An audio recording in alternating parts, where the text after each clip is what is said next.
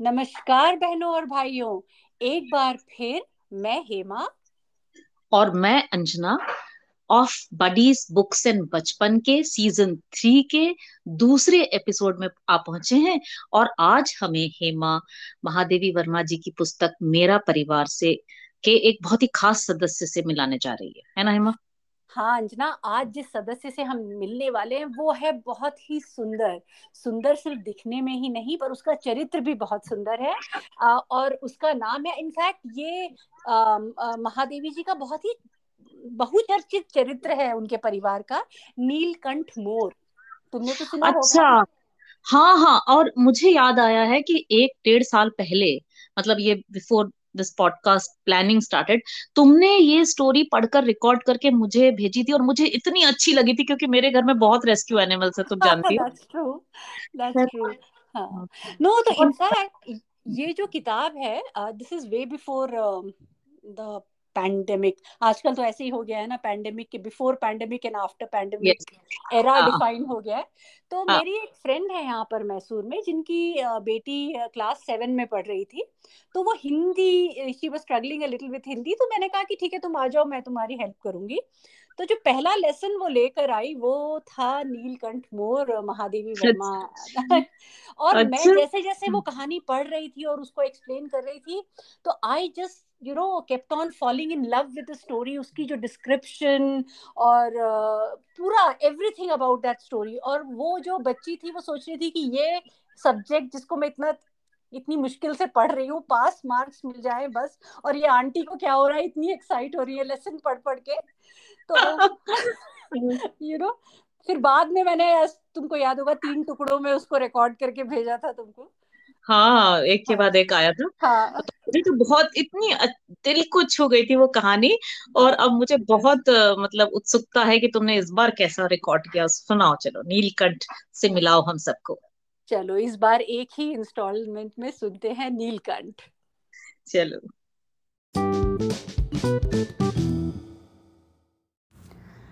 प्रयाग जैसे शांत और सांस्कृतिक आश्रम नगर में नखास कोना एक विचित्र स्थिति रखता है।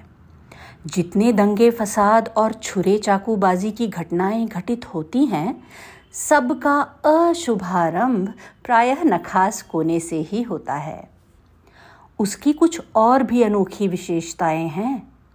घास काटने की मशीन के बड़े चौड़े चाकू से लेकर फरसा, कुल्हाड़ी, आरी, छुरी आदि में धार रखने वालों तक की दुकानें वही हैं। अतः गोठिल चाकू छुरी को पैना कराने के लिए दूर जाने की आवश्यकता नहीं है।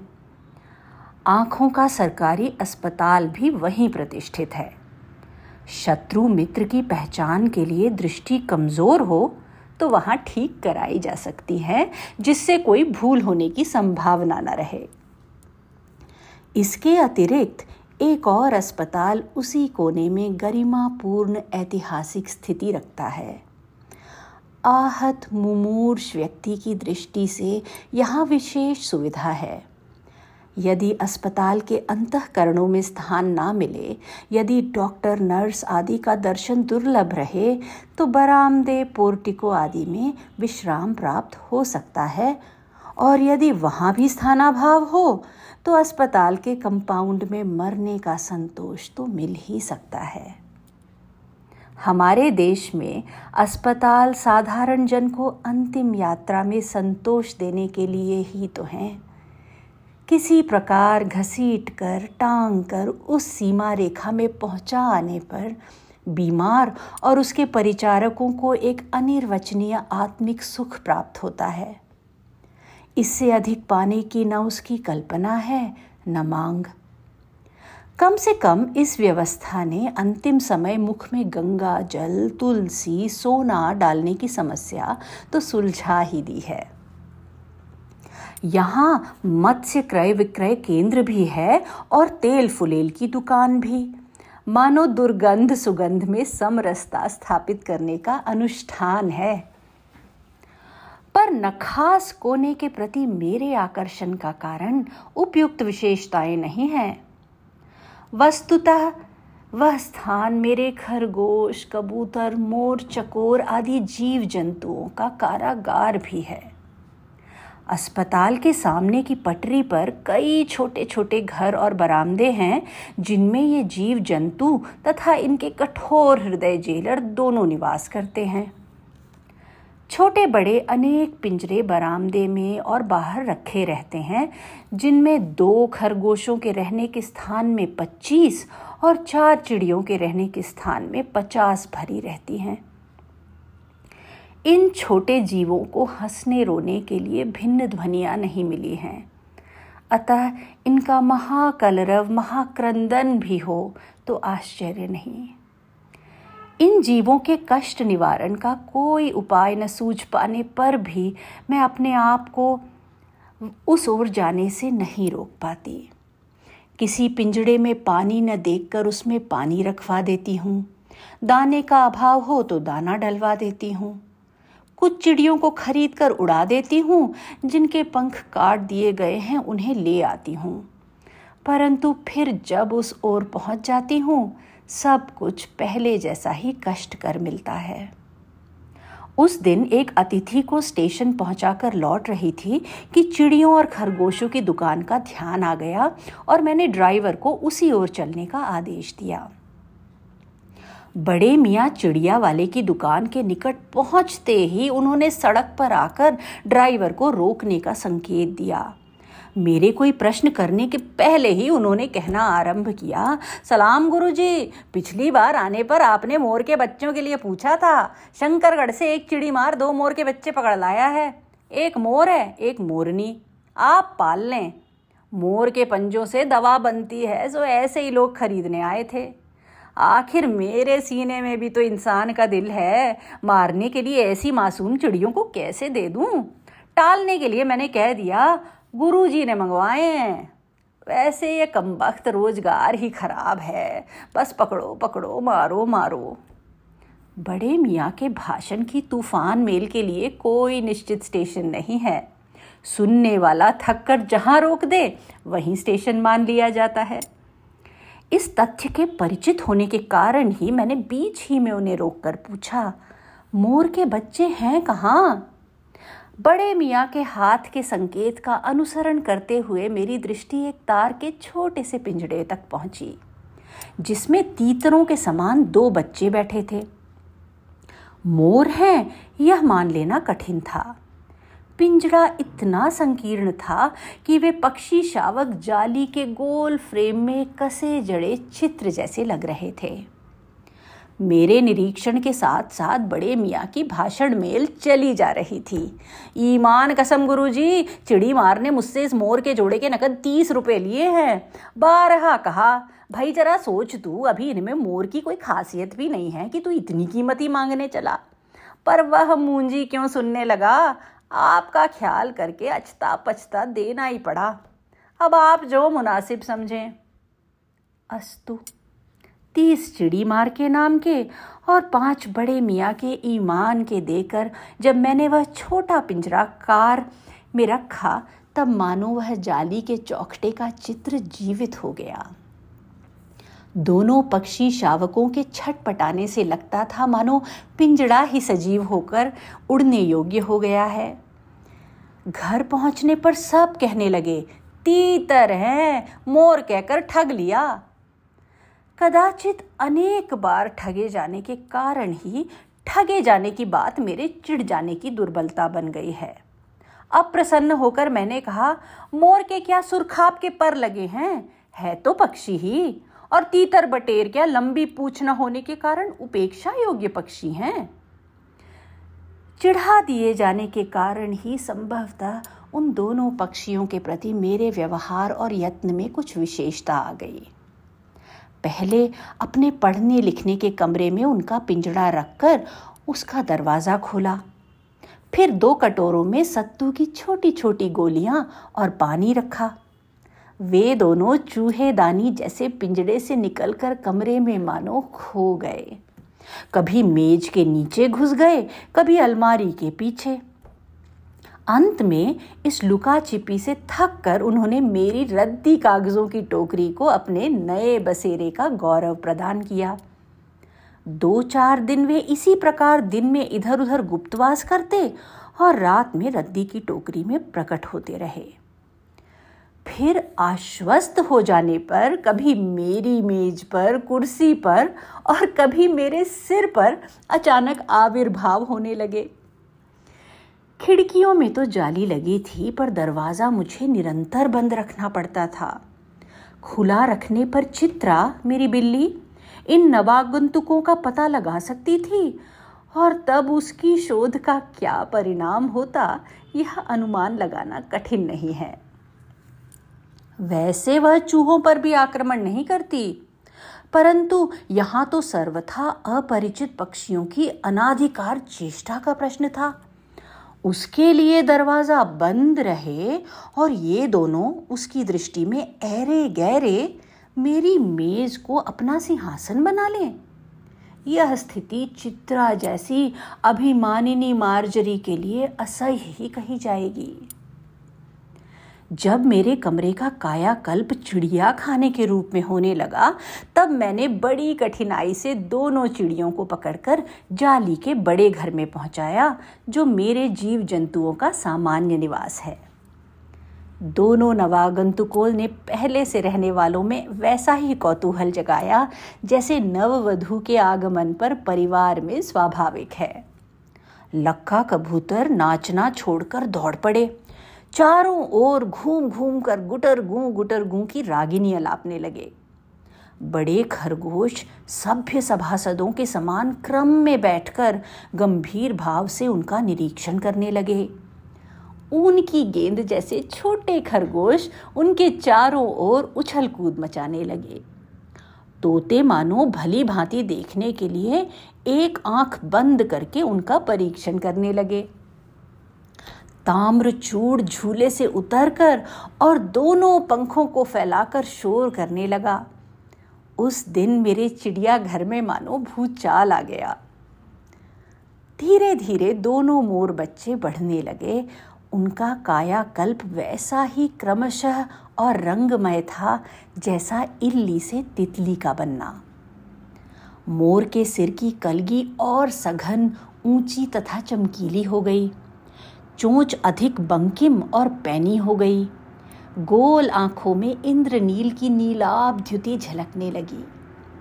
लंबी लील हरित ग्रीवा की हर भंगिमा में धूप छाही तरंगे उठने गिरने लगी। दक्षिण वाम दोनों पंखों में स्लेटी और सफ़ेद आलेखन स्पष्ट होने लगे। पूंछ लंबी हुई और उसके पंखों पर चंद्रिकाओं के इंद्रधनुषी रंग उद्दीप्त हो उठे। रंग रहित पैरों को गर्वीली गति ने एक नई गरिमा से रंजित कर दिया। उसका गर्दन ऊँची कर देखना, विशेष भंगिमा के साथ उसे नीचा कर दाना चुगना, पानी पीना, टेढ़ी कर शब्द सुनाना आदि क्रियाओं में जो सुकुमारता और सौंदर्य था, उसका अनुभव देख कर ही किया जा सकता है। गति का चित्र नहीं आंका जा सकता। मोरनी का विकास मोर के समान चमत्कारिक तो नहीं हुआ, परंतु अपनी लंबी धूप छाही गर्दन, हवा में चंचल कलगी, पंखों की श्याम श्वेत पत्र लेखा मंत्र गति आदि से वह भी मोर की उपयुक्त सहचारिणी होने का प्रमाण देने लगी। नीलाभ ग्रीवा के कारण मोर का नाम रखा गया नीलकंठ, और उसकी छाया समान रहने के कारण मोरनी का नामकरण हुआ राधा। मुझे स्वयं ज्ञान नहीं कि कब नीलकंठ ने अपने आप को चिड़ियाघर के निवासी जीव जंतुओं का सेनापति और संरक्षक नियुक्त कर लिया। सवेरे ही वह सब खरगोश, कबूतर आदि की सेना एकत्र कर उस ओर ले जाता, जहाँ दाना दिया जाता है और घूम घूम कर मानो सबकी रखवाली करता रहता। किसी ने कुछ गड़बड़ की और वह अपने तीखे चंचू प्रहार से उसे दंड देने दौड़ा। खरगोश के छोटे और शरीर बच्चों को वह चोट से उनके कान पकड़कर उठा लेता था। और जब तक वे आर्त क्रंदन ना करने लगते, उन्हें अधर में लटकाए रखता। कभी कभी उसकी पैनी चोंच से खरगोश के बच्चों का कर्णवेद संस्कार हो जाता था। पर वे फिर कभी उसे क्रोधित होने का अवसर न देते थे। उसके दंड विधान के समान ही उन जीव जंतुओं के प्रति उसका प्रेम भी असाधारण था। प्रायः वह मिट्टी में पंख फैलाकर बैठ जाता और वे सब उसकी लंबी पूछ और सघन पंख में छुआ छुएल का खेल खेलते रहते। एक दिन उसके अपत्य स्नेह का हमें ऐसा प्रमाण मिला कि हम विस्मित हो गए। कभी कभी खरगोश कबूतर आदि सांप के लिए आकर्षण बन जाते हैं। और यदि जाली के घर में पानी निकलने के लिए बनी नालियों में से कोई खुली रह जाए तो उसका भीतर प्रवेश पा लेना सहज हो जाता है। ऐसी ही किसी स्थिति में एक सांप जाली के भीतर पहुँच गया। सब जीव जंतु भागकर इधर उधर छिप गए। केवल एक शिशु खरगोश सांप की पकड़ में आ गया। निकलने, निगलने के प्रयास में सांप ने उसका आधा पिछला शरीर तो मुँह में दबा रखा था। शेष आधा जो बाहर था, उससे ची ची का स्वर भी इतना तीव्र नहीं निकल सकता था कि किसी को स्पष्ट सुनाई दे सके। नीलकंठ दूर ऊपर झूले में सो रहा था। उसी के चौकन्ने कानों ने उस मंद स्वर की व्यथा पहचानी और वह पूंछ पंख समेट कर सर से एक झपट्टे में नीचे आ गया। संभवतः अपनी सहज चेतना से ही उसने समझ लिया होगा कि सांप के फन पर चोंच मारने से खरगोश भी घायल हो सकता है। उसने सांप को फन की जग के पास पंजों से दबाया और फिर चोंच से इतने प्रहार किए कि वह अधमरा हो गया। पकड़ ढीली पड़ते ही खरगोश का बच्चा मुख से निकल आया, परंतु निश्चेष्ट सा वहीं पड़ा रहा। राधा ने सहायता देने की आवश्यकता नहीं समझी, परंतु अपनी मंद केका से किसी असामान्य घटना की सूचना सब ओर प्रसारित कर दी। माली पहुँचा, फिर हम सब पहुँचे। नीलकंठ जब सांप के दो खंड कर चुका, तब उस शिशु खरगोश के पास गया और रात भर उसे पंखों के नीचे उष्णता देता रहा। कार्तिकेय ने अपने युद्ध वाहन के लिए मयूर को क्यों चुना होगा, यह उस पक्षी का रूप और स्वभाव देखकर समझ में आ जाता है। मयूर कला प्रिय वीर पक्षी है, हिंसक मात्र नहीं। इसी से उसे बाज चील आदि की श्रेणी में नहीं रखा जा सकता, जिनका जीवन ही क्रूर कर्म है। नीलकंठ में उसकी जातिगत विशेषताएँ तो थी ही, उनका मानवीकरण भी हो गया था। मेघों की सांवली छाया में अपने इंद्रधनुष के गुच्छे जैसे पंखों को मंडलाकार बनाकर जब वह नाचता था, तब उस नृत्य में एक सहजात लय ताल रहता था। आगे पीछे दाहिने बाएँ क्रम से घूमकर वह किसी अलक्ष्य सम पर ठहर ठहर जाता था। राधा नीलकंठ के समान नहीं नाच सकती थी, परंतु उसकी गति में भी छंद रहता था। वह नृत्य मग्न नीलकंठ के दाहिनी ओर के पंख को छूती हुई बाई ओर निकल आती थी और बाएँ पंख को स्पर्श कर दाहिनी ओर। इस प्रकार उसकी परिक्रमा में भी एक पूरक ताल का परिचय मिलता था। नीलकंठ ने कैसे समझ लिया कि उसका नृत्य मुझे बहुत भाता है, यह तो नहीं बताया जा सकता। परंतु अचानक एक दिन वह मेरे जाली घर के पास पहुँचते ही अपने झूले से उतरकर नीचे आ गया और पंखों का सतरंगी मंडलाकार छाता तानकर नृत्य की भंगिमा में खड़ा हो गया। तब से यह नृत्य भंगिमा नित्य का क्रम बन गई। प्रायः मेरे साथ कोई न कोई देशी विदेशी अतिथि भी पहुँच जाता था और नीलकंठ की मुद्रा को अपने प्रति सम्मान सूचक समझकर विस्मयाभिभूत हो उठता था। कई विदेशी महिलाओं ने तो उसे परफेक्ट जेंटलमैन की उपाधि दे डाली। जिस नुकीली पैनी चोंच से वह भयंकर विषधर को खंड खंड कर सकता था, उसी से मेरी हथेली पर रखे हुए भुने चने ऐसी कोमलता से हौले हौले उठाकर खाता था कि हँसी भी आती थी और विस्मय भी होता था।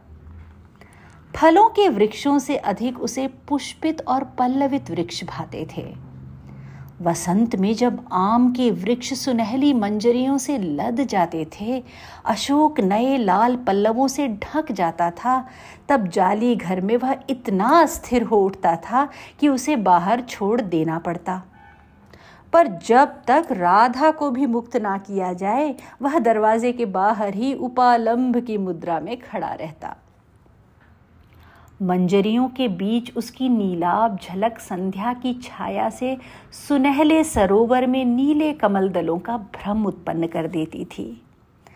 हवा से तरंगित अशोक के रक्तमाभ पत्तों में तो वह मूँगे के फलक पर मरकत से बना चित्र जान पड़ता था। नीलकंठ और राधा की सबसे प्रिय ऋतु तो वर्षा ही थी। मेघों के उमड़ आने से पहले ही वे हवा में उसकी सजल आहट पा लेते थे और तब उनकी मंद्र केका की गूंजन गूंज तीव्र से तीव्रतर होती हुई, मानो बूंदों के उतरने के लिए सोपान पंक्ति बनने लगती थी। मेघ के गर्जन के ताल पर ही उसके तन्मय नृत्य का आरंभ होता। फिर मेघ जितना अधिक गरजता, बिजली जितनी अधिक चमकती, बूंदों की रिमझिमाहट जितनी तीव्र होती जाती, नीलकंठ के नृत्य का वेग उतना ही अधिक बढ़ता जाता और उसकी केका का स्वर उतना ही मंद्र से मंद्रतर होता जाता। वर्षा के थम जाने पर वह दाहिने पंजे पर दाहिना पंख और बाएँ पर बाया पंख फैलाकर सुखाता। कभी कभी वे दोनों एक दूसरे के पंखों से टपकने वाली बूंदों को चोंच से पी पी कर पंखों का गीलापन दूर करते रहते इस आनंदोत्सव की रागिनी में बेमेल स्वर कैसे बज उठा, यह भी एक करुण कथा है। एक दिन मुझे किसी कार्य से नखास कोने से निकलना पड़ा और बड़े मियाँ ने पहले के समान कार को रोक लिया। इस बार किसी पिंजड़े की ओर नहीं देखूँगी। यह संकल्प करके मैंने बड़े मियाँ की विरल दाढ़ी और सफ़ेद डोरे से कान में बंधी ऐनक को ही अपने ध्यान का केंद्र बनाया। पर बड़े मियाँ के पैरों के पास जो मोरनी पड़ी थी, उसे अनदेखा करना कठिन था। मोरनी राधा जैसी ही थी उसके मूंज से बंधे दोनों पंजों की उंगलियाँ टूटकर इस प्रकार एकत्रित हो गई थीं कि वह खड़ी ही नहीं हो सकती थी। बड़े मियाँ की भाषण मेल फिर दौड़ने लगी। देखिए गुरुजी, कमबख्त चिड़ी मारने बेचारी का क्या हाल किया है? ऐसे कभी चिड़िया पकड़ी जाती है? आप ना आई होती तो मैं उसी के सिर से पटक देता। पर आपसे भी यह अधमरी मोरनी ले जाने को कैसे कहूँ? सारांश यह कि सात रुपए देकर मैं उसे अगली सीट पर रखवा कर घर ले आई और एक बार फिर मेरे पढ़ने लिखने का कमरा अस्पताल बना।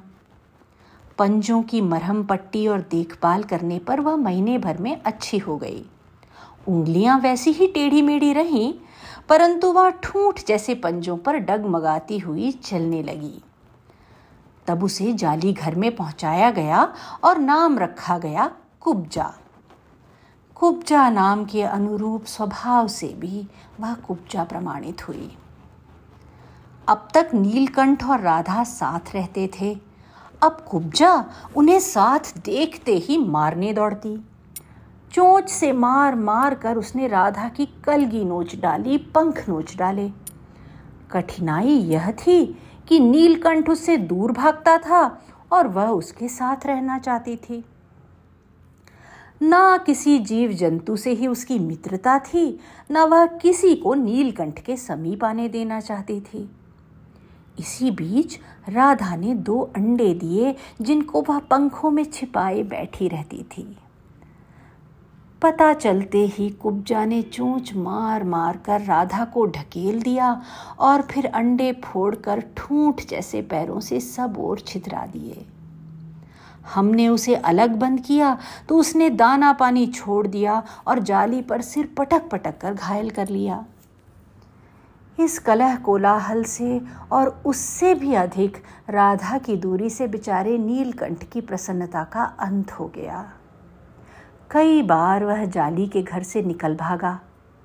एक बार कई दिन भूखा प्यासा आम की शाखाओं में छिपा बैठा रहा, जहाँ से बहुत पुचकार कर मैंने उतारा।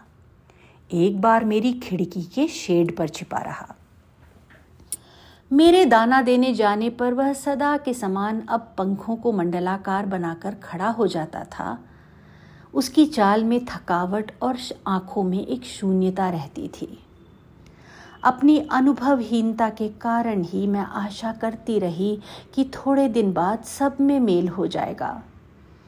अंत में तीन चार मास के उपरांत एक दिन सवेरे जाकर देखा कि नीलकंठ पूंछ पंख फैलाए धरती पर उसी प्रकार बैठा हुआ है, जैसे खरगोश के बच्चों को पंख में छिपाकर बैठता था। मेरे पुकारने पर भी उसके ना उठने पर संदेह हुआ। वास्तव में नीलकंठ मर गया था। क्यों? का उत्तर तो अब तक नहीं मिल सका है। ना उसे कोई बीमारी हुई, ना उसके रंग बिरंगे फूलों के स्तबक जैसे शरीर पर किसी चोट का चिन्ह मिला। मैं अपने शॉल में लपेट कर उसे संगम ले गई जब गंगा की बीच धारा में उसे प्रवाहित किया गया, तब उसके पंखों की चंद्रिकाओं से बिंबित प्रतिबिंबित होकर गंगा का चौड़ा पाट एक विशाल मयूर के समान तरंगित हो उठा। नीलकंठ के ना रहने पर राधा तो निश्चेष्ट सी कई दिन कोने में बैठी रही।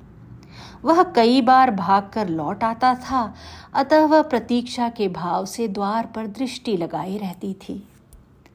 पर कुब्जा ने कोलाहल के साथ खोज ढूंढ आरंभ की। खोज के क्रम में वह प्रायः जाली का दरवाज़ा खुलते ही बाहर निकल आती थी और आम, अशोक, कचनार आदि की शाखाओं में नीलकंठ को ढूंढती रहती थी। एक दिन वह आम से उतरी ही थी कि कजली, मेरी अल्सेशन, सामने पड़ गई। स्वभाव के अनुसार उसने कजली पर चोंच से प्रहार किया। परिणामतः खजली के दो दांत उसकी गर्दन पर लग गए।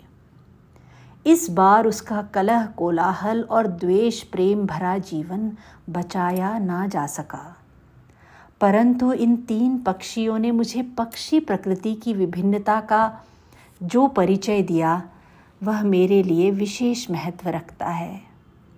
राधा अब प्रतीक्षा में ही दुहेली है। आषाढ़ में जब आकाश मेघा छन्न हो जाता है, तब वह कभी ऊँचे झूले पर और कभी अशोक की डाल पर अपनी केका को तीव्र से तीव्रतर करके नीलकंठ को बुलाती रहती है।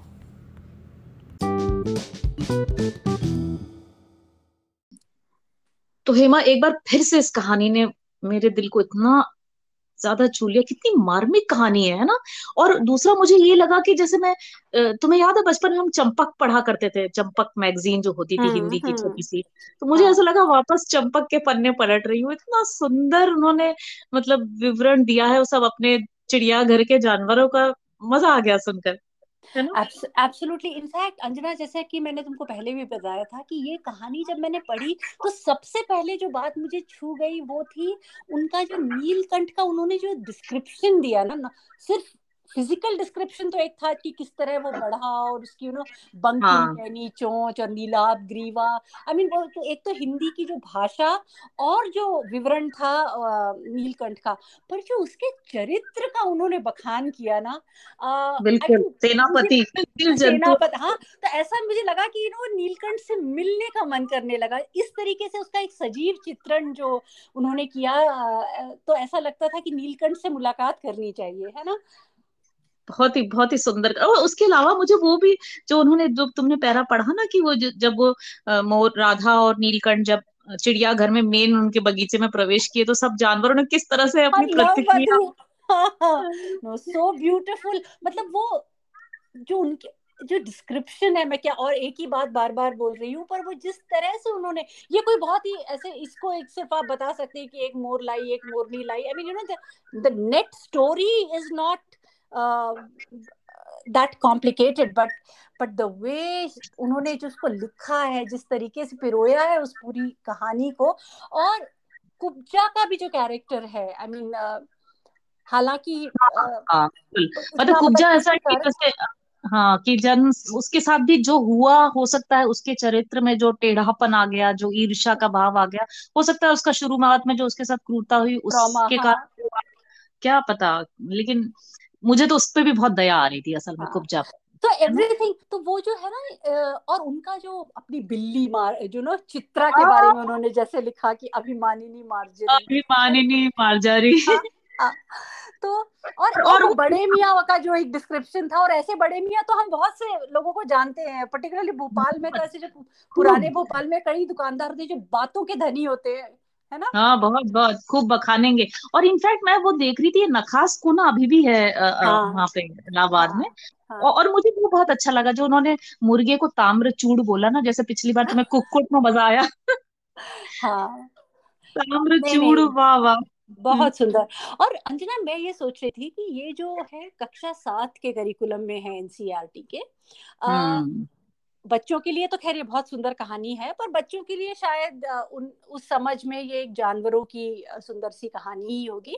पर मुझे लगता है कि ये कहानी और बहुत डीप है क्योंकि इसमें जो ह्यूमन रेलेवेंस है, मुझे लगता है कि बहुत से नीलकंठ जैसे लीडरशिप की क्वालिटी रखने वाले लोग होते हैं कुब्जा की तरह सेल्फ डिस्ट्रक्टिव लोग होते हैं रियल लाइफ में। और जो शुरू में उन्होंने अस्पतालों के बारे में जो कहा ना वो एक अस्पताल के बारे में जो डिस्क्रिप्शन था वो भी बहुत ही very painful and so true हाँ। पिछली बार सेकेंड वेव में जो हाल हुआ तो हाँ. ऐसा लग रहा था मतलब वही डिस्क्रिप्शन है है ना? और ये उन्होंने शायद पचास साठ साल पहले ये बात लिखी है और हाँ. आज बहुत कुछ बदला नहीं है अस्पतालों को लेकर जो कि यू नो पिछड़े हाँ. हुए लोग हैं जो यू नो गरीब लोग हैं गरीब हाँ. लोग हैं तो आई I मीन mean, वो बहुत ही आई I मीन mean, वो पढ़ के थोड़ा थोड़ा शर्मिंदगी भी महसूस हुई तो। बिल्कुल ठीक है सही बात है और मतलब अस्पताल का जो विवरण है जो बाज़ार का विवरण है जो वो हाँ।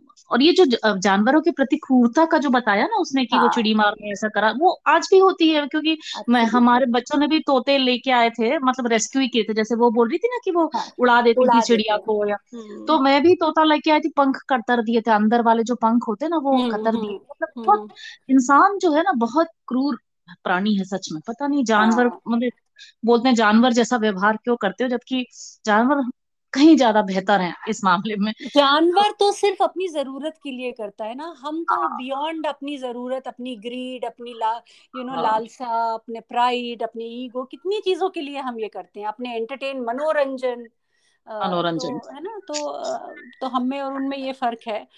तो खाने के लिए हाँ, खाने के लिए जैसे पिछली बार तुमने कहा था ना पेडिग्री एनिमल्स एंड पेट्स तो वो भी है हाँ। अच्छा एक और ना जो उन्होंने एक डिस्क्रिप्शन दिया था कि जब वर्षा ऋतु के आने के पहले राधा हाँ। और वो केका वो सोपान बनाते हैं अपने स्वरों से बारिश के नीचे उतरने का। I mean you can visualise अगर चित्रकार होती मैं तो I would have like to paint that scene unfortunately Sidhi line भी नहीं खींच पाती हूँ। बट यू नो कैसे बात कर रही हो तुम सिविल इंजीनियर हो? क्या बोल रही हो? वो सब ऐसे तुम गुप्त अच्छे वेल केप्ट सीक्रेट्स को रिलीज़ ना करो। बट बहुत सुंदर कहानी है सच में है ना, हाँ बहुत दिल को छूने वाली मार्मिक कहानी है और अब मुझे उत्सुकता है कि अगली किस जानवर से हम परिचय प्राप्त करेंगे महादेवी हाँ। जी? शब्दों में। ये तो मैं सभी सुनने वालों को बिल्कुल आश्वस्त कर सकती हूँ कि ये जो नीलकंठ है ये एक झलक है। आगे हर एक जानवर के पीछे की कहानी और महादेवी जी का जो जो उनकी जो लेखनी है ये बहुत ही पढ़ने और सुनने योग्य है। और आशा करती हूँ कि अगले एपिसोड में भी आप सबसे हमारी मुलाकात होगी। तब तक के लिए मैं हेमा और मैं अंजना आपसे लेते हैं विदा। बाय